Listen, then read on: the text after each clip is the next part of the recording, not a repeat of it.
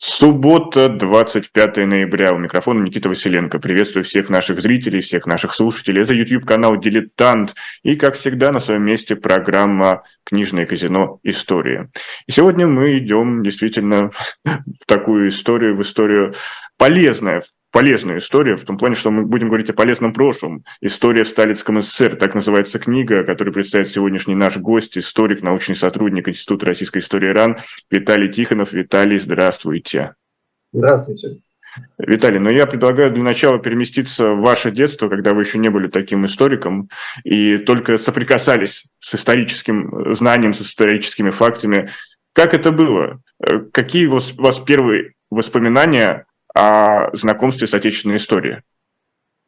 Ой, вы знаете, на самом деле все началось с книжки э, Ишимовой э, «Русская история в рассказах для детей», как-то так она называется. Это такая древняя-древняя книжка, которая еще в э, XIX веке была написана, пользовалась большой популярностью. Вот знаете, так, на волне такой популярности истории в 90-е годы там переиздавали все подряд. Ну, Ишимову, кстати, до сих пор сейчас переиздают – и вот родители мне, собственно говоря, эту книжку подарили. Я был то ли во втором, то ли в третьем, я уже, честно говоря, не помню, в каком классе. А, знаете, у меня зубы вываливались. Я их, естественно, с радостью расшатывал, а, как и все нормальные или ненормальные дети. А, поэтому я эту книжку умудрился заляпать кровью, и, знаете, такой древний фолиант был фактически. То есть она у меня до сих пор сохранилась, вся такая обклеенная, разодранная. Но я вот э, после этого, собственно говоря, историей-то и заинтересовался. Потом всякие энциклопедии. Ну, в 90-е вообще все интересовались историей на нашу голову. Да? Сейчас мы пожинаем плоды этого интереса. Но вот я как раз хотел сравнить свой опыт, потому что мой опыт соприкосновения с историей, конечно, были книги, конечно, были энциклопедии, но в первую очередь это то, что демонстрировали по телевизору. И довольно часто я мог натыкаться на первом, втором канале, тогда еще ОРТ, а, на фильмы, которые были сняты в сталинский период. Это Александр Невский, это адмирал Ушаков, это э, Суворов. Вот как, как у вас тогда было соприкосновение с этими фильмами? А, оказывали ли они на вас некое влияние? Знаете, я их до сих пор э, не люблю смотреть э, не из-за того, что они какие-то там низкокачественные, низкохудожественные, а это все-таки, знаете, такой условный сталинский большой стиль. А я не очень люблю большой стиль. То есть вот этот такой монументальный, помпезный, где а, люди не являются некими такими противоречивыми, да, а какие-то противоречивые характеры а, представляют, а они скорее такая вот функция, да, то есть есть абсолютное добро, есть абсолютное, соответственно, так, а, зло. То есть э, в, в этом смысле я вот не могу сказать, что эти фильмы как-то вот меня в свое время впечатлили, и я их каким-то таким большим удовольствием сейчас пересматриваю. Это не мое кино. Но так или иначе, тот эксперимент с историей, то та переписка истории, которая происходила в сталинский период, можем ли мы говорить, что до сих пор она оказывает влияние на вообще те или иные подходы, которые связаны с современной историографией? Безусловно, безусловно. То есть на самом деле а, как бы мощь вот этого историографического сталинского проекта а, оказалась а, настолько серьезный, да, что мы до сих пор, собственно говоря, все эти события во многом так и воспринимаем. То есть если мы говорим о том же самом Александре Невском, то это однозначно фильм Эйзенштейна, это однозначно вот этот вот такой сталинский Александр Невский, а, со всякими там... А, Невский-Черкасов, назовем его так. Черкасов, да, с такими мифическими, кто с мечом к нам придет, от меча там и погибнет, э, сами рыцарями, которые там, соответственно, тонут э, в Чудском озере и прочее, прочее, прочее. А, то есть в этом смысле это очень такой а, любопытный момент. А, безусловно, весь вот этот сталинский такой советский исторический нарратив, он, в общем-то, вписан и в советскую, и в российскую культуру. И он, ну, это говорит о том, что, во-первых, это действительно все-таки высокое искусство, потому что это не какие-то там дешевые агитки, да, которые исчезают на следующий день. А это действительно до сих пор продолжает жить, и мы с этим живем, и мы, в общем-то, как-то до сих пор не можем из этого либо вырваться, либо наоборот в этом комфортно и хорошо. Э, многим так, например. Если мы будем сравнивать с зарубежными странами, насколько для них это типично переписывать свои истории, вообще фиксироваться на истории для обозначения своей, не знаю, легитимности, например, властям?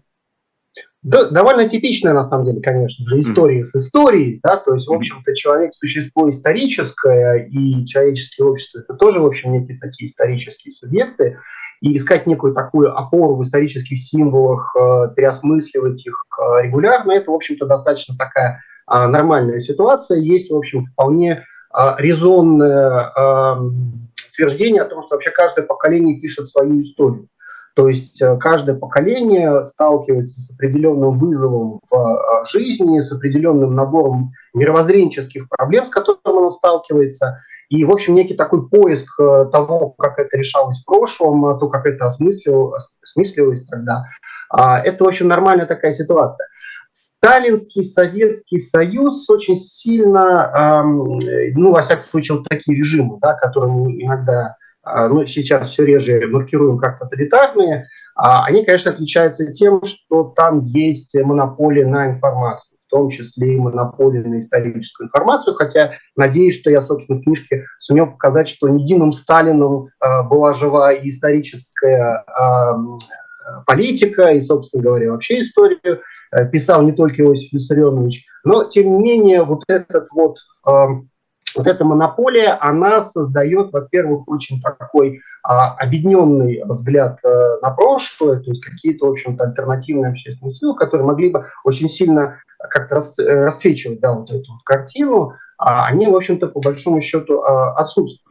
И, в общем, это создает некую такую объединенную картину, а, которая мешает понять, что прошлое – это не некий такой набор знаете, таких одномерных э, характеров. Вот эти хорошие, эти плохие, эти классово полноценные, эти классы до конца там полноценные, но тем не менее мы все равно как-то там любим.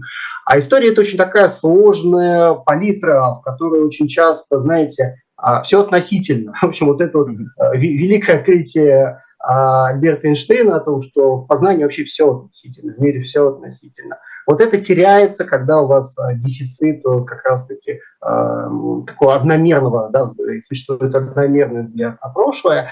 И более того, правящему режиму проще такое прошлое превращать в полезное прошлое. То есть э, у него появляется монополия черпать э, из прошлого какие-то определенные символы, наполнять их определенными а, смыслами, которые выгодны в данный момент, ну и, соответственно, транслировать уже в общественное пространство. А у людей, тем более, в общем, когда мы говорим о, о сталинском периоде, но все-таки это еще страна, которая, что называется, переходит от а, крестьянского социума, да, малообразованного, да, к более такому сложному а, обществу а, городскому с более высоким уровнем образования, и этим людям гораздо проще что-то там, соответственно, внушать, а, транслировать какие-то идеологемы. И надо, в общем-то, сказать, что э, Сталин довольно быстро понял, что история – это такой очень эффективный именно идеологический ресурс. Э, нельзя сказать, что единственный, то есть нельзя сказать, что сталинский режим как-то был слишком обращен к прошлому. Все-таки там была идея построения э, социализма, и вообще периодически вспоминали о мировой революции, и великодержавные там э, потуги были, но тем не менее вот этот вот э, прошлое становится таким очень важной, в общем-то, опорой э, ну вот режима опора режима, прошлое как опора режима, это было заметно еще и при Романовых. То есть при Романовых, например, а, понятно, что все историки, что Ключевский, что Карамзин, они, по сути, писали историю дома, дома Романовых через призму истории России. И 1913 год, когда было 300-летие Романовых, это, возможно, это было еще связано с неким таким кризисом легитимности, когда а, Романовы пережили династию революцию 1905 года, и нужно было вернуть доверие, вернуть былую славу царской семьи. Но Случилась революция 17 года, две революции, и все-таки подход к истории изменился на какое-то время, и э, история не стала восприниматься как такой опорой. Э, правильно я понимаю, был ли такой период между Сталиным и Российской империей? Ну, я бы начал с того, что я бы немножко Василия Осиповича Ключевского защитил, да, то есть... Да, а, конечно, это, да, это мои нападки, поэтому адвокатируйте. Нет, нет, нет, вы, вы на самом деле это а, правильно многое отметили, то есть историк, он всегда на самом деле а, есть часть вот того культурного, политического, идеологического, мирозренческого ландшафта, в котором он существует. То есть многие вещи мы, в общем, даже не совсем рефлексируем, да, то есть если мы посмотрим вот там Сергея Михайловича Соловьева, уж казалось бы, некий такой эталон а, человек, который роется в архивах и вот эти вот жемчужины фактов вытаскивает на свет Божий, то мы там увидел человека, который вписан вот в такую христианскую мифологию, да, у нее есть представление о культурегерской роли России там на Востоке, противостояние Востока-Запада, там извечное мусульманство христианство и прочее, прочее. Василий Ильич Ключевский, в общем-то, это уже несколько как бы следующий уровень, он попытался, как бы, знаете, вот на новой методологической основе разорвать вот такую как бы связь э, истории с династической такой традицией, но он тоже не был э, свободен от тех вот культурных э, парадигм, в которых он, собственно говоря, а, находился. Романовы, безусловно, вообще э, к истории относились э, трепетно, как и все, в общем-то, правящие династии, потому что их легитимность э, чем обусловлена? божественной санкции и исторической традиции. Да. То есть в этом смысле все как бы достаточно очевидно. Большевики, безусловно, в этом смысле вначале оказывались некие такие богоборцы и, и э, борцы с предыдущим режимом, но здесь просто, знаете, еще надо учитывать, что, в принципе, конечно, все вот это вот большевистский проект, советский проект, а, он, конечно, менялся, и правильно было здесь подмечено, что 20-е годы это уже не 30-е годы, а, но все-таки это такой очень авангардный проект, э, в котором, знаете, смещается прошлое и настоящее, очень часто как-то теряется, да, то есть вот, например, в э, традиции 19 века там есть очень четкое разделение прошлого и настоящего. Причем маркерами этого разделения оказываются институты, это архив и музей. Все, что попало в музей в прошлое, все, что, соответственно, идет в настоящее. Вот большевики в этом смысле представляли некую такую авангардную традицию, вполне вписывающуюся в модернистские потуги той эпохи, да, о том, что э, давайте мы смешаем вот это прошлое и настоящее. То есть история – это то, что происходит сейчас а мы а, создадим такой новый авангардный проект истории. Отсюда такая любовь тех же самых большевиков к воспроизводству вот этих юбилейных дат. Mm-hmm. Когда там буквально пару лет прошло, мы тут опять повторяем штурм Зимнего в масштабных таких а, декорациях. А, монументальная пропаганда, которая запускается по всей стране. Большевики, я бы не сказал, что они прям совсем историю не любили. Они просто ее а, несколько иначе воспринимали, а, старались переформатировать. Ну и плюс, конечно, представление о том, что именно Октябрьская революция – это та а, ключевая точка мировой истории, после которой все перевернется, все а, начнется заново. Были, в общем, даже проекты о том, что, как знаете, в, во Франции, где все начали отсчитывать с Великой Французской революции, вообще всю историю, давайте мы тоже с этого и а, пойдем. А, надо сказать, что большевики в 20-е годы, я бы сказал, даже не то, чтобы не любили историю, они скорее с опаской относились вот к той истории, которая была до этого в университетах и в школе. То есть они ее рассматривали как элемент пропаганды царизма, ну или там буржуазных, соответственно, каких-то а, ценностей. А, поэтому, естественно, они не могли оставить всю эту старую профессуру, всех этих старых а, шкрабов, а, как потом их называли, чтобы они там пудрили мозги э, детям, которым надо вот шагать в светлое будущее. А, правда, естественно, от старых э, спецов э, просто так не отказаться, других нет, я как бы извиняюсь. Но, тем не менее, а, была такая, было такое опасение, поэтому а, мы видим такую серию радикальных реформ в университетах и в школе, а, в которых переформатируется вообще как бы вот сама подача истории. И были попытки вообще пересмотреть, как вообще представлять историю. Да? А, вот, например, на... Внедрение марксистского подхода было, по сути, в 20-е годы. Сложнее, я бы Сложнее, да. давайте. Да, то есть, с одной стороны, наверное, никто не знает, что такое марксистский подход. Э, как бы есть э, Карл Маркс, э, Фридрих Энгельс и Владимир Ильич Ленин, да, но, собственно говоря, вот есть же еще куча около марксистских течений. Вот Каутского мы как бы берем в марксистские попутчики или не берем. А, богоискательство, да, там с таким мощным мишанским, в общем, запалом, оно тоже вписывается в эту а, марксистскую вот. А в принципе, те же самые историки-позитивисты XIX века, которые очень любили экономику, а, признавали существование классов, они, в общем, при определенных как бы потугах тоже вполне вписывались в эту марксистскую парадигму. А я к чему? Я к тому, что э, большевики столкнулись с огромным количеством каких прав. Ну, вот, вот просто, простой пример.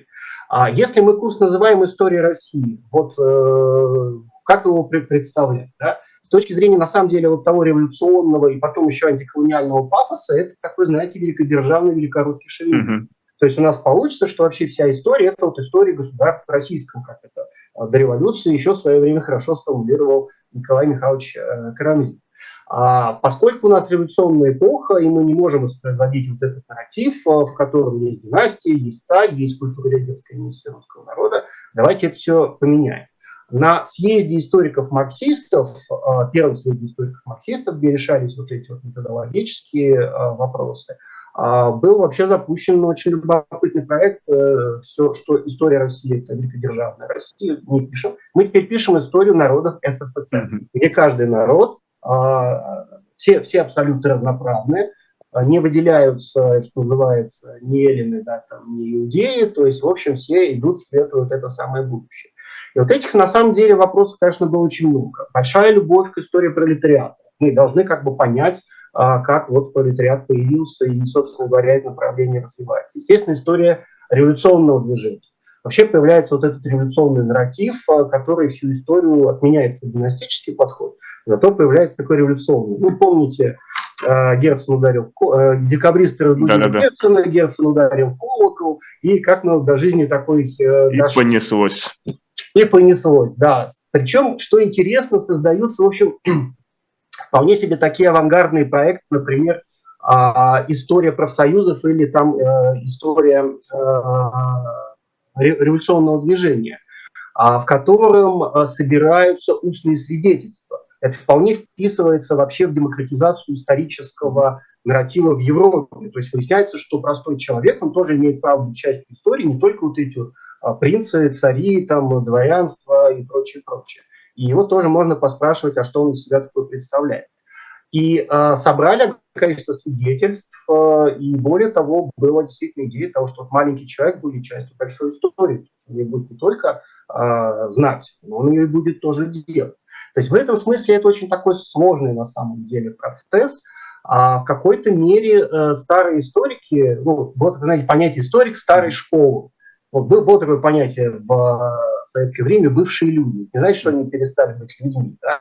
но это значит, что они представители каких-то таких вот классов, э, которые когда которым когда-то было хорошо, а теперь э, им плохо, потому что победили более достойные классы.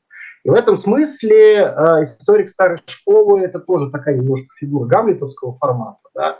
То есть э, до революции э, это все-таки как бы элита интеллектуальная, после революции там подпирают эти историки-марксисты во главе с Михаилом Николаевичем Покровским, э, всячески ругают.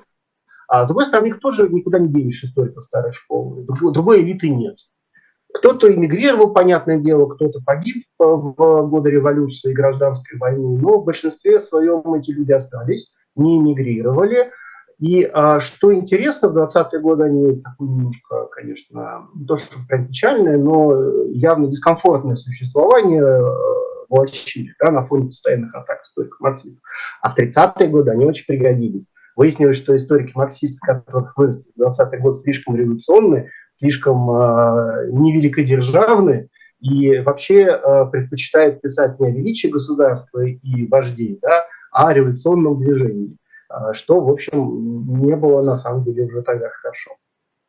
Но вот здесь вы затронули интересный контекст, э, связанный именно с тем, что русский царизм – это синоним колонизаторства, то, что Российская империя – это тюрьма народов, и действительно была ведь попытка, при, э, то есть это, это как-то инкорпорировать нарратив, но при этом все привело к тому, что это только усилило русский национализм. Как это произошло? Это сложный и печальный процесс. Уже, собственно говоря, одним из таких важных э, пафосов вот этого всего проекта советского был, конечно, антиколониализм, причем мирового масштаба. Но начинали с э, наследия печального царского режима, вот, я уже говорил о том, что был проект по написанию истории народов а, СССР. Его, в общем, пестовали. В университетах были такие курсы, кафедры, школ, в школах преподавалось. А все это э, было так... Да, плюс же еще очень важно понимать, это Союз Республика, там есть Компартия Украины. Да? А это там есть Украинская академия наук, и украинские историки вообще с большим недоверием относятся к историкам из РСФСР, считают, что они не могут писать историю Украины, у них чего не пиши, получится великорусский шовинизм. А, вот, то есть это надо понимать. Надо понимать, что есть всегда международный вызов, потому что вот эти все национальные республики – это еще некая такая витрина, да, потому что та же самая Украина разделена. Какая-то часть Речи Посполитой оказалась, Белоруссия тоже. Поэтому надо показать, что вот в Советском Союзе нации процветают, э, развиваются, Поэтому вот э, как только все э, войдут вот в эту республику Совета, всем будет хорошо.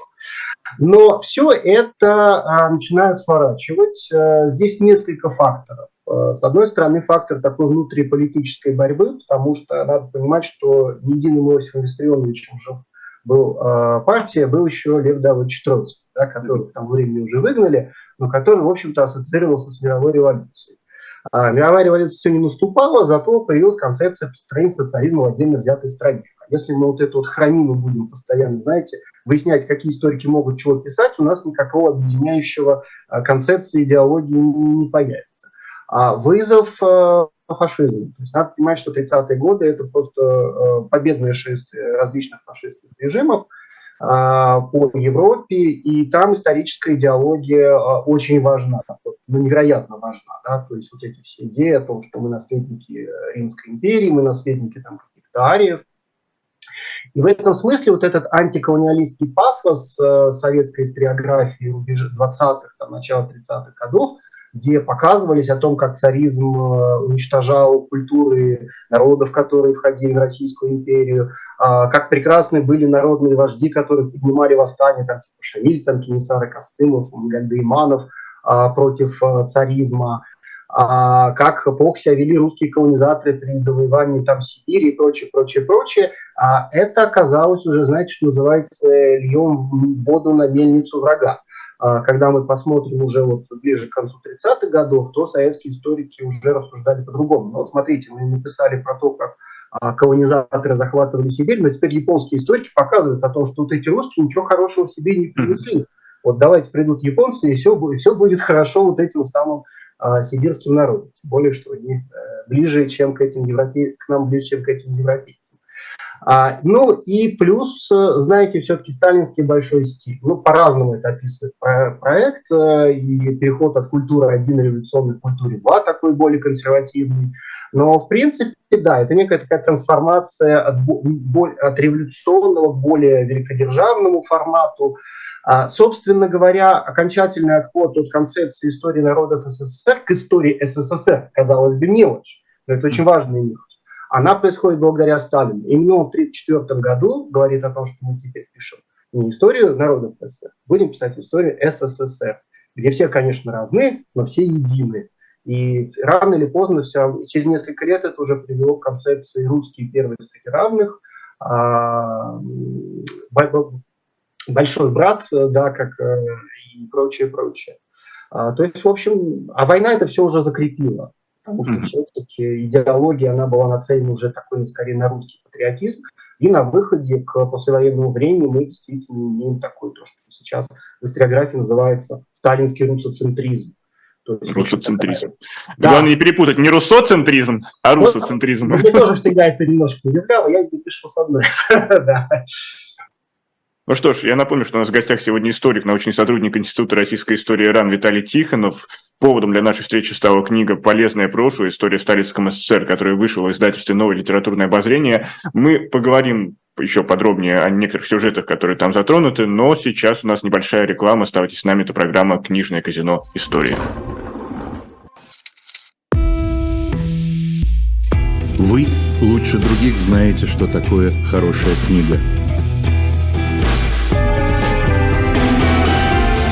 Мы лучше других знаем, где ее можно купить.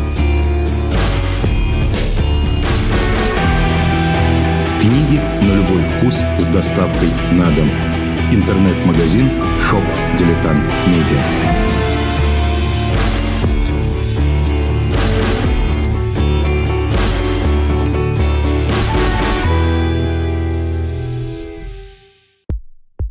У нас есть парадоксальная ситуация.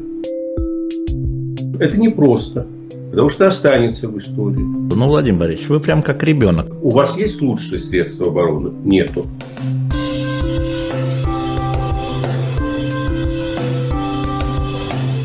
мы же не живем в России просто так. У нас всегда должна быть какая-то миссия, ради которой можно сдохнуть. Это вообще вот кто доказал? Бжезинский. Продолжается, продолжается эфир программы «Книжное казино истории». Напомню, меня зовут Никита Василенко. Призываю поддержать эту трансляцию лайками, поделиться ей с друзьями или зайти в наш магазин, наш книжный магазин shop.diletant.media, где сегодня доступны интересные коллекционные издания в единственном экземпляре, поэтому кто успел, того и тапки. Но я все-таки попрошу вас обратить внимание на мой, мой выбор сегодняшний. Это книга а, америка, американского автора Дж, э, Джеремина Дронф, Дронфилда, и называется она «Мальчик, который пошел в Освенцим вслед за отцом». Это реальная история, история сына отца Фрица и Густава Кляйманов, прошедших вместе все тяготы нацистских лагерей, и их история о том, как они заботились друг о друге, как они выдержали все испытания, э, приведена в этой книге, она доступна в магазине shop.diletant.media. Ну, а мы продолжаем нашу встречу с историком Виталием Тихоновым, потому что мы говорим о полезном прошлом, о том, как прошлое использовалось а, в сталинском СССР э, в разных, в разных интересах. Ну, как в разных интересах? В интересах одного человека, вождя, товарища Иосифа Сталина. Но вот вы вначале, Виталий, заметили, что э, товарищ Сталин, конечно, был главным историком, но все делать не успевал. И поэтому у меня тут два вопроса к вам. Действительно, насколько Сталин был включен в работу над разными историческими какими-то каким-то историческим, извините, это оксиморон мифотворчеством, и кто были те люди, которые остались в тени Сталина и действительно проделали огромную работу, чтобы создать вот этот сталинский нарратив к истории? Ну, э, Сталин э, после того, как все политические враги э, оказались, в общем-то, повержены, к истории действительно обращается все более и более а, активно. То есть надо все-таки понимать несколько моментов. А, с одной стороны, история – это очень важный э, инструмент борьбы внутри партии. То есть то, как вы себя там вели во время ООН еще до революции, или там а, во время революции, или как вы там дружили или не дружили с Лениным, это очень важный аргумент о том, насколько вы вообще правильный э, большевик. И Сталин это понимал и очень э, любил, э, знаете, своим оппонентам именно как раз вот эти вот документы доставать, доказывая, что они, в общем, оказывались какими-то неправильными ленинцами. Вот. Хотя, в общем, да, и э, собирал все документы, которые связаны непосредственно с ним. Вот. И, собственно говоря, первым таким очень активной интервенцией Сталина в историческое поле э, стало как раз письмо в журнал «Пролетарская революция», где он, собственно говоря, э, написал о том, что вот есть какие-то такие историки партии, он их назвал архивными крысами, а, которые э, вместо того, чтобы судить о революционных революционерах по делах, какие-то документы достают. А, гнев его вызвало то, что там написали о том, что Ленин недооценивал опасность центризма в германской социал-демократии. Собственно говоря, посыл был очень простой. Э, чего там делал Ленин, решает теперь непосредственно Иосиф Виссарионович вот эта вот вся относительная свобода, которая была в 20-е годы, которая касалась даже истории партии, она уже начинает э, сворачиваться. А дальше, что называется, э, больше. А, то есть по мере того, как укрепляется власть э, Сталина, а, собственно говоря, знаете, и повышается его авторитет как историка, скажем так. В общем, корифеем всех наук он еще как бы не успел стать. А, а, кстати, извините, э, уточню, а в итоге ему же никаких там непочетных степеней ничего не дали, он так и остался ну, историком-любителем. А, не, ну почетный академик. Э, а, был все-таки. Ну, конечно, да. А, но ему это не надо. Он и языковедом был, и политэкономией увлекался, и э, в войне разбирался. В общем, э, зачем ему все эти мелочи? А Молотов он один раз упрекнул за то, что ну вот э, тебе дали э, звание почетного члена Академии наук, и вместо того, чтобы гордо от этого отказаться, ты там обрадовался. Ну ладно, это все как бы такие игры уже э, около сталинского окружения. Эм, знаете, иногда вот эта вот интервенция в историческое знание оказывалась несколько неожиданной. На съезде колхозников, колхозников в 1933 году он заявил о том, что Римскую империю свалила революция э, рабов. И все эти несчастные античники начали выяснять, что же это была за революция рабов, тем более, что самое мощное восстание Спартака, она, в общем, как бы сильно до падения Римской империи произошла. А, вот. Но, в принципе, он, повторяясь, понимал, а, что такое история как идеологический ресурс. А, более того, очевидно, что ему самому становилось все более и более любопытно, а его место в истории каково. Во всяком случае, такие сигналы были. Тому же самому Эл, Уэлсу он сказал о том, что ну, только история рассудит о том, насколько великий был правитель, насколько он внес большой вклад в мировую революцию, в развитие там державы и прочее, прочее, прочее. Поворотным таким пунктом становится конкурс э, учебников, школьных учебников по истории. То есть в 1934 году неожиданно всех ведущих историков вызывают Кремль, и там Сталин заявляет о том, что нынешние учебники истории а, никуда не годятся, там сплошная, сплошные схемы, нет фактов, а, их читать неинтересно, все это как бы ужасно. А, и нам нужен свой советский Иловайский. То есть это, знаете, вот те революционные учебники, которые были а, очень популярны до революции, такие простенькие, фотографичные, но зато там описывают, что такое хорошо, что такое плохо. Было много таких духоподъемных примеров а, патриотизма, как себя вести там а, по отношению к врагам и прочее, прочее, прочее. Вот. Я не буду в подробностях рассказывать, естественно, про это. Подроб, подробнее можете, да, подробнее обращаюсь к зрителям, можете... найти в книге Виталия Тихонова. А, и не, и не только в моей, это описано, в общем-то, у моих коллег и более академично и подробно и документы опубликованы. А, и в итоге это стало таким очень мощным поворотом. Да? То есть э, в 1937 году публикуется, спустя несколько лет всех этих конкурсов, часть авторов уже сели, расстреляли, э, и вообще это такой достаточно любопытный момент. А, появляется краткий курс истории СССР под редакцией Шестакова. И а, там непосредственно участие принимает Сталин в таком редактировании. Вообще в фонде Сталина есть вот эти вот макеты учебников, а, где он, которые он читал. До него, естественно, не все учебники дошли. В конкурсе почти сотни учебников участвовало. До него дошли, что называется, лучшие из лучших, как показались вот тем а, людям, которые это все отбирали. Э, и там, конечно же, много таких изменений. Ну, знаете, одно из самых таких знаменитых, а, там была, знаете, воспроизведена картина «Сталин убивает своего сына». Э, Иван, Иван Грозный, простите, Да, я, я, а, оговорка, да. Я, оговорка. Я, я, я, тоже поверил, что и Сталин убивает своего сына. Оговорка по а, Вот, э, Иван Грозный убивает своего сына. Вот Иосиф Виссарионович сказал, уберите, да. Это не нужно, не нужно смущать неокрепшие, соответственно, умы. А, плюс, э, ведь, знаете, партийная история тоже остается очень важной. Вообще была идея создать целую линейку кратких курсов по всем направлениям, по истории, по истории партии, по политэкономии, по а, философии, по историческому материализму и прочее, прочее. А, и Сталин непосредственно участие принимает в создании истории ВКПБ краткий курс, или там краткий курс истории ВКПБ, кому как больше нравится, и так, и так на самом деле можно. А, там он является даже автором теоретических глав, а пафос, в общем-то, книжки очень простой а, о том, что партия крепла в борьбе с различными уклони... уклонами и всякими там, знаете, этими враждебными элементами, которые в нее прокрали. Ну, 1937 год, э, московские процессы, большой террор, то есть, в общем, понятен как бы смысл. И а, более того, он там пишет э, теоретическую часть, э, в которой, собственно говоря, и всплывает знаменитая Э, пятичленка э, первобытно-общинное общество, рабовладение, национализм. А, в общем, в таком виде ее формулирует во многом именно Иосиф Виссарионович. Именно она как бы э, вот, становится таким обязательным каркасом советской истории. А, после войны, во время войны, кстати, уже и был не до истории. Тут тоже описано в книге «История, истории Казахской СССР», вот ее не довели до ума, потому что, видимо, Иосифу Виссарионовичу подбивать просто было некогда. Хотя, в общем-то, э, событие важное именно как раз поворота от этой идеи того, что э, нельзя показывать, как восставали э, э, против царизма, потому что это как бы бьет против русских. Да? То есть, э, когда вы там пишете о том, какой был герой э, Кинсара Касымов, но он же воевал против царизма, ну, значит, и против России. А это уже как бы не здорово, это уже как не совсем хорошо.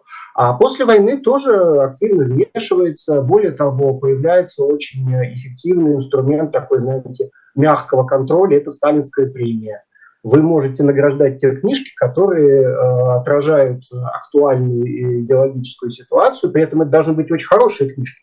То есть, если книжка плохая, там просто какой-то набор идеологических э, установок, то ее не премируют. А если это фундаментальная историческая работа, написанная в большом архивном э, материале, хорошо написанная, и при этом там есть такие, знаете, маячки, которые указывают на правильные какие-то э, вещи, то она получит. И вот эта вот э, тема тоже я стараюсь раскрыть в книжке. Ну, в этом плане, да, история действительно оказалась важнейших из наук, но все-таки сталинский период закончился, была оттепель, в конце концов сам Советский Союз распался, 90-е породила огромные возможности к э, изучению закрытых ранее архивов, э, к дискуссии, самое главное. Но тот, тот или иной сталинский нарратив до сих пор проскакивает. Вот э, тот период, какие следы до сих пор он оставил, и мы не можем их преодолеть в плане истории? Подхода к истории. Да я бы, знаете, я бы даже начал, наверное, с мифа о самом Сталине. Да? То mm-hmm. есть он, в общем, так хорошо поработал на миф о самом себе, а, что этот миф воспроизводится с небольшой, собственно говоря, там какой-то корректировкой. Да. А, периодически, эм, знаете, даже был такой парадокс в том, что вот эта сталинская как бы историческая политика, она особый акцент делала на древности. Вот. Ну, так получилось, что э, на современной э, материале сделать такую как бы, эффективную историческую диалогию было сложно, потому что герои периодически не спровергались, оказывались врагами народа, поэтому обратились к совсем такой древности. А, и а, там довольно много таких, таких моментов, которые в советское время были живы. Ну вот, например, а, знаете, такая идея, давайте вот соберем всю историю, которая происходила на территории Советского Союза и сделаем ее историей Советского Союза. Да, там много было шуток по поводу советского неандертальца из пещеры Тешекташ, Урарту и прочее, прочее. Но, в принципе, конечно, главный миф – это знаете, я бы вот так сформулировал. А, знаете, без, а, беспроблемно великодержавие. То есть вот некая такая идея о том, что государство и могущество этого государства является некой такой главной исторической вообще целью, а она осталась э, здесь не только, кажется, заслуга Иосифа Виссарионовича, здесь, в общем, Э, традиции у нас довольно давние, еще с дореволюционной там государственной школы. Но э, Сталин это все актуализировал, э, это было вписано в советский э, канон, э, далее уже транслируют советские учебники, и, собственно говоря, вот то поколение, которое воспитывалось уже на этих советских учебниках, э, ну, в большом счету, как мало чего э, изменилось. Э, образы, которые, да, мы с вами сразу вспоминаем, Кутузова, да, там из этих фильмов, Александра Невского, э, там, еще, и еще какие-то. А потом, э, надо честно сказать, знаете, вот эти книжки, которые издавались при Сталине, они же хорошо издавались, их приятно держать в руках. Они такие монументальные, как весь большой стиль того времени. Хорошими картинками, то есть их долго долго готовили, не как вот сейчас там за, за, за, за, э, быстро, побыстрее, а потом перепишем несколько раз на всякий случай, там тоже переписывали. И э, готовили хорошие ученые. При этом надо понимать, что эти ученые, они тоже были э, в контексте вот этого великодержавия, э, вот этого большого стиля, а надо сказать, что вот те же самые историки дореволюционной поры, которых мы уже здесь упоминали, да, историки старой школы, которые пережили ужасы э, революции 17 года, гражданской войны, и которые были, в общем, довольно либеральными до революции, то здесь уже начали воспринимать государство как некую такую ценность, как некий такой гарантия сохранения русской культуры, русской традиции, и уже в э, сталинское время они оказываются гораздо более эффективными историками, э, скажем так, да, чем, повторяюсь, те же самые вот историки-марксисты, которые на более такой революционной традиции э, были воспитаны. Ну вот, э, у нас много разных есть комментариев э, в нашем чате. Например, Май-Май пишет, Сталин по факту единственный разбойник, победивший монархию Романовых и возглавивший Россию, предыдущих обезглавили. Ну, обезглавление – это все-таки удел французов, у них гильотина.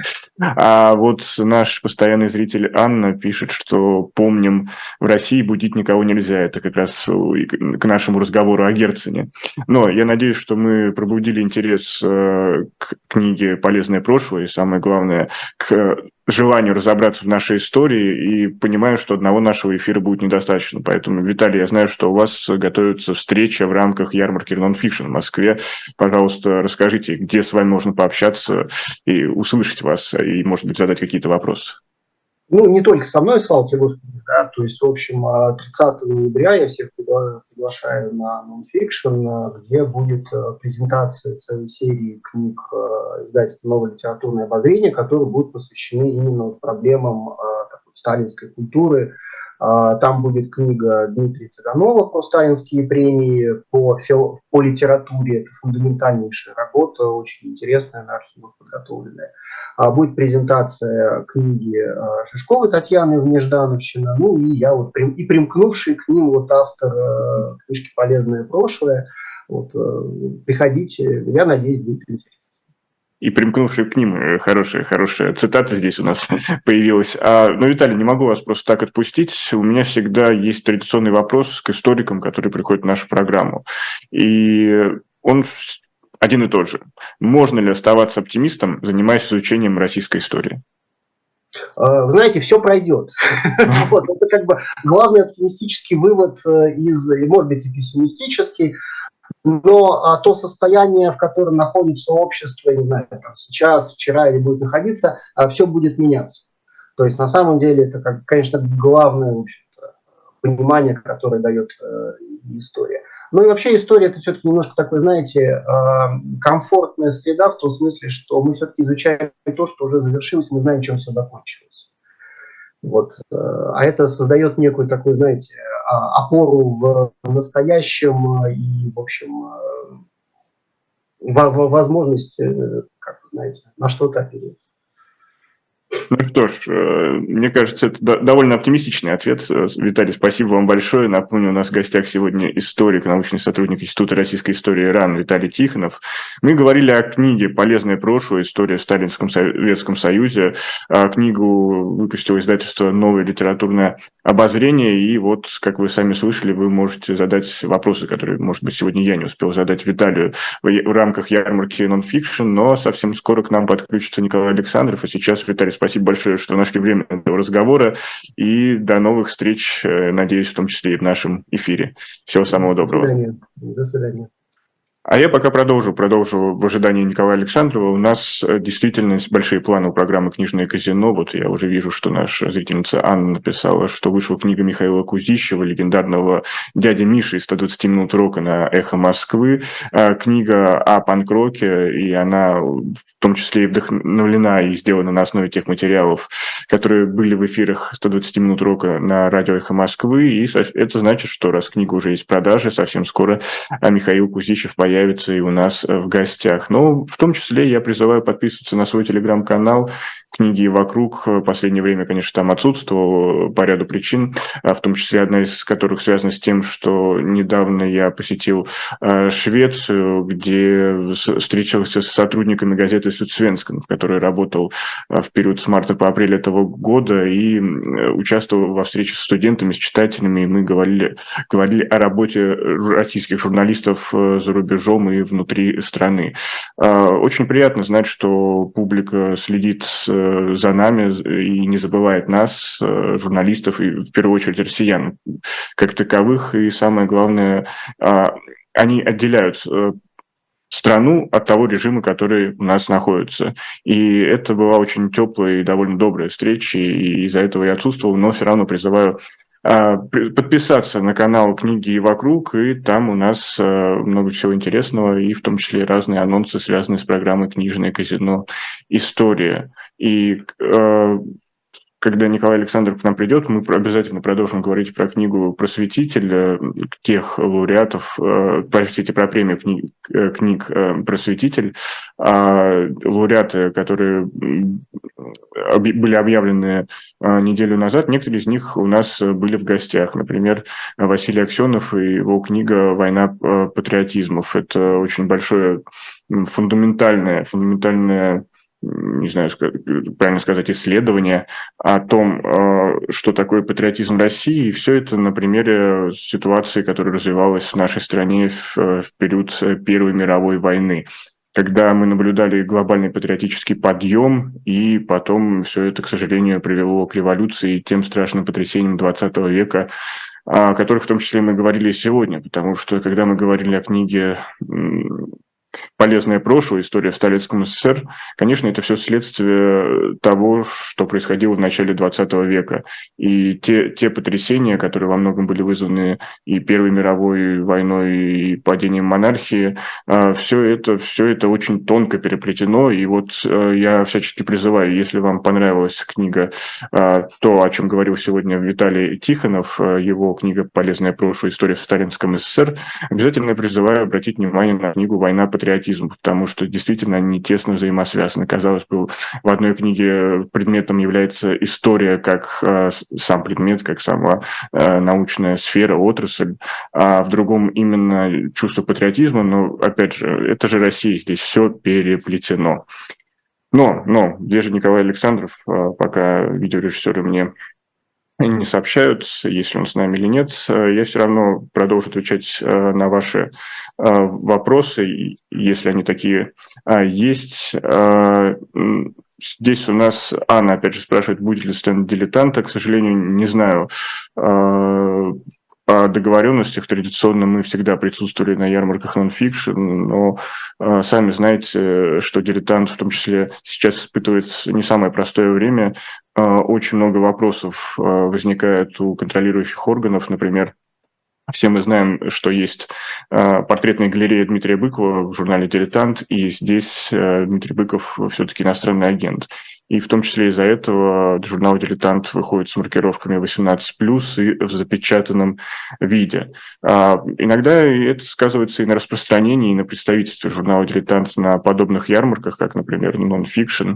И здесь мне, конечно, пока э, трудно сказать, будет ли «Дилетант» стенд представлен на ярмарке, но давайте следить за анонсами, и обязательно, обязательно а, в социальных сетях «Живого гвоздя» «Дилетанта» все будет э, сообщено. Ну, а я рад приветствовать Николая Александровича, Александру. Николай.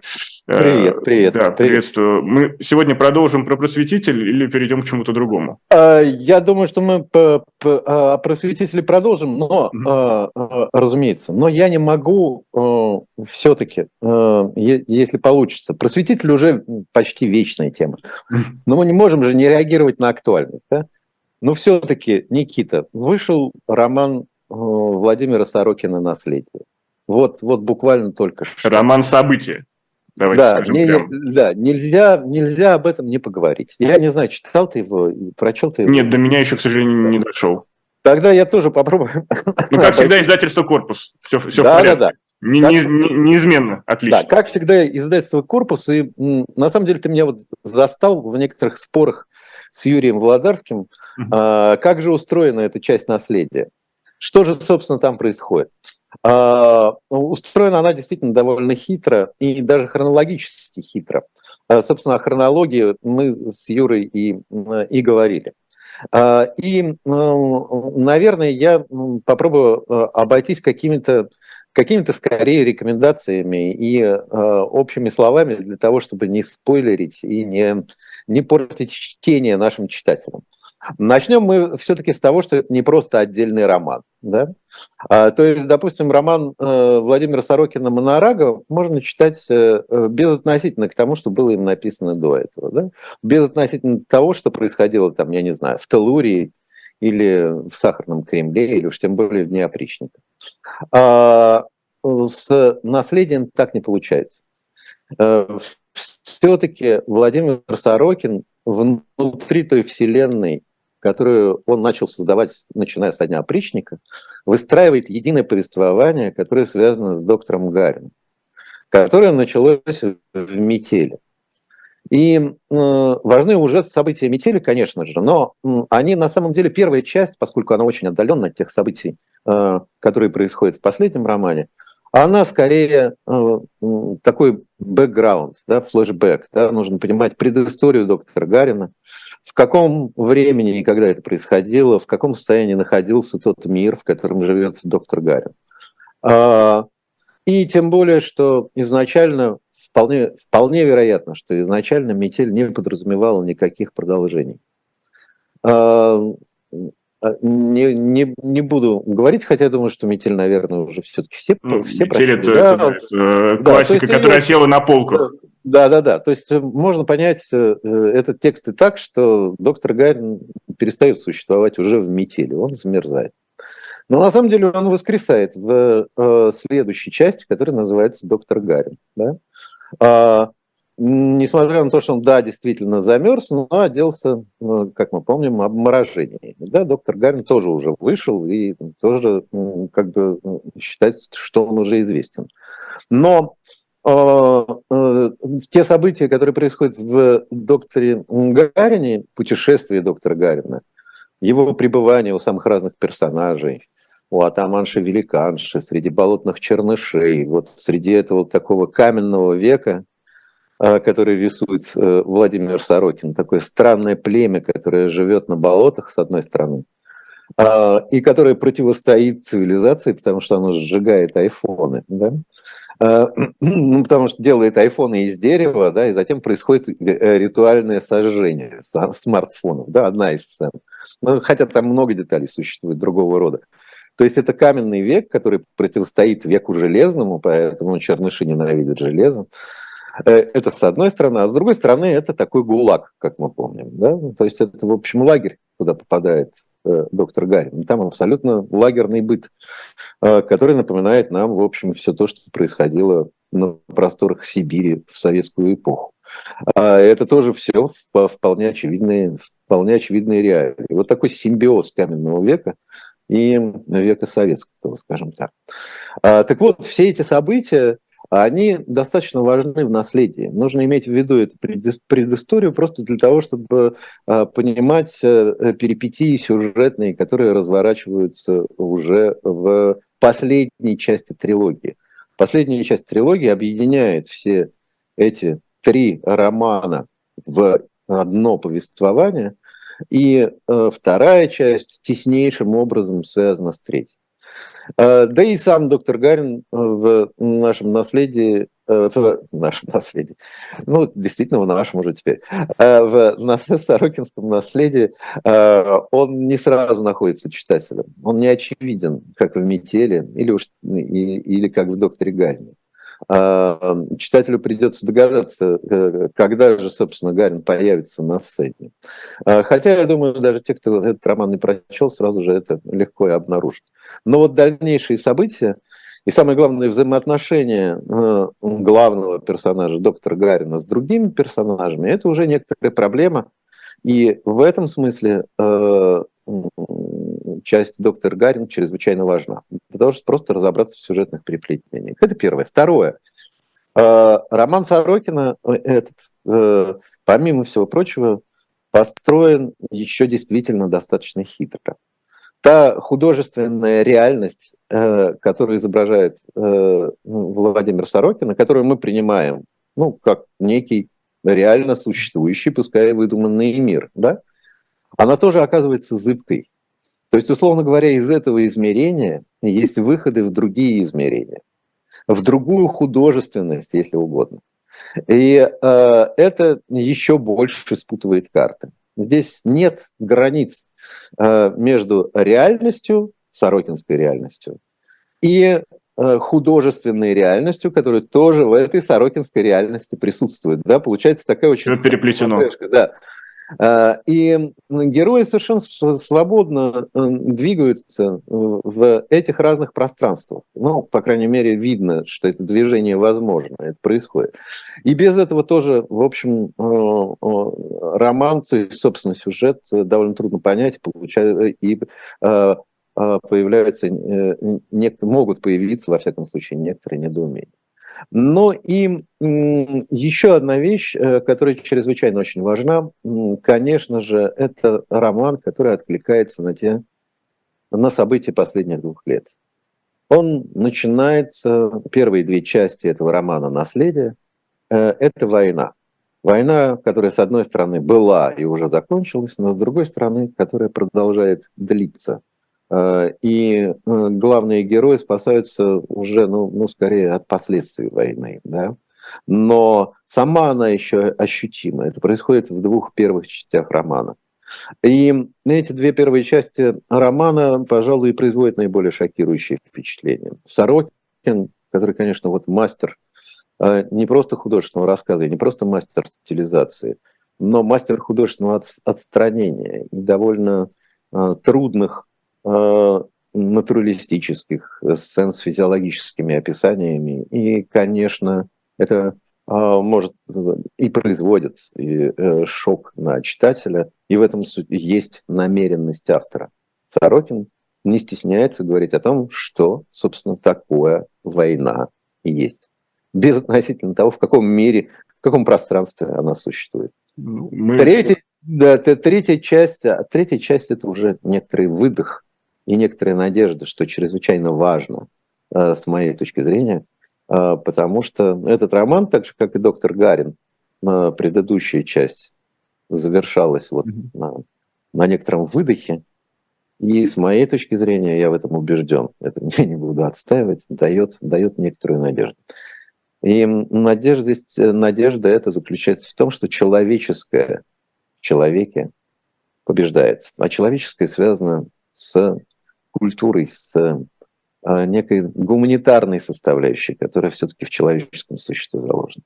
Ну вот как раз пришла хорошая новость, относительно хорошая по нынешним временам, что режиссер Евгений Беркович, находящийся в СИЗО по делу оправдания терроризма, позволили проститься своей бабушкой Ниной Катерле. А, вот приходят новости из Петербурга, и действительно какая-то надежда, лучик надежды даже. Ну, хотя бы так, хотя бы так. Хотя, э, хотя это, безусловно, компромисс, потому что на самом деле Беркович просто должны освободить, да, это, это дело факт. закрыть, и не только ее, да, как мы помним, да, если мы говорим о последних mm-hmm. процессах, которые происходили с Сашей Скрипчевым, там mm-hmm. и прочее, да, то есть этого просто не должно существовать, да. Просто, да, э, и здесь это, нужно отдавать себе в этом отчет. Этого просто не должно быть.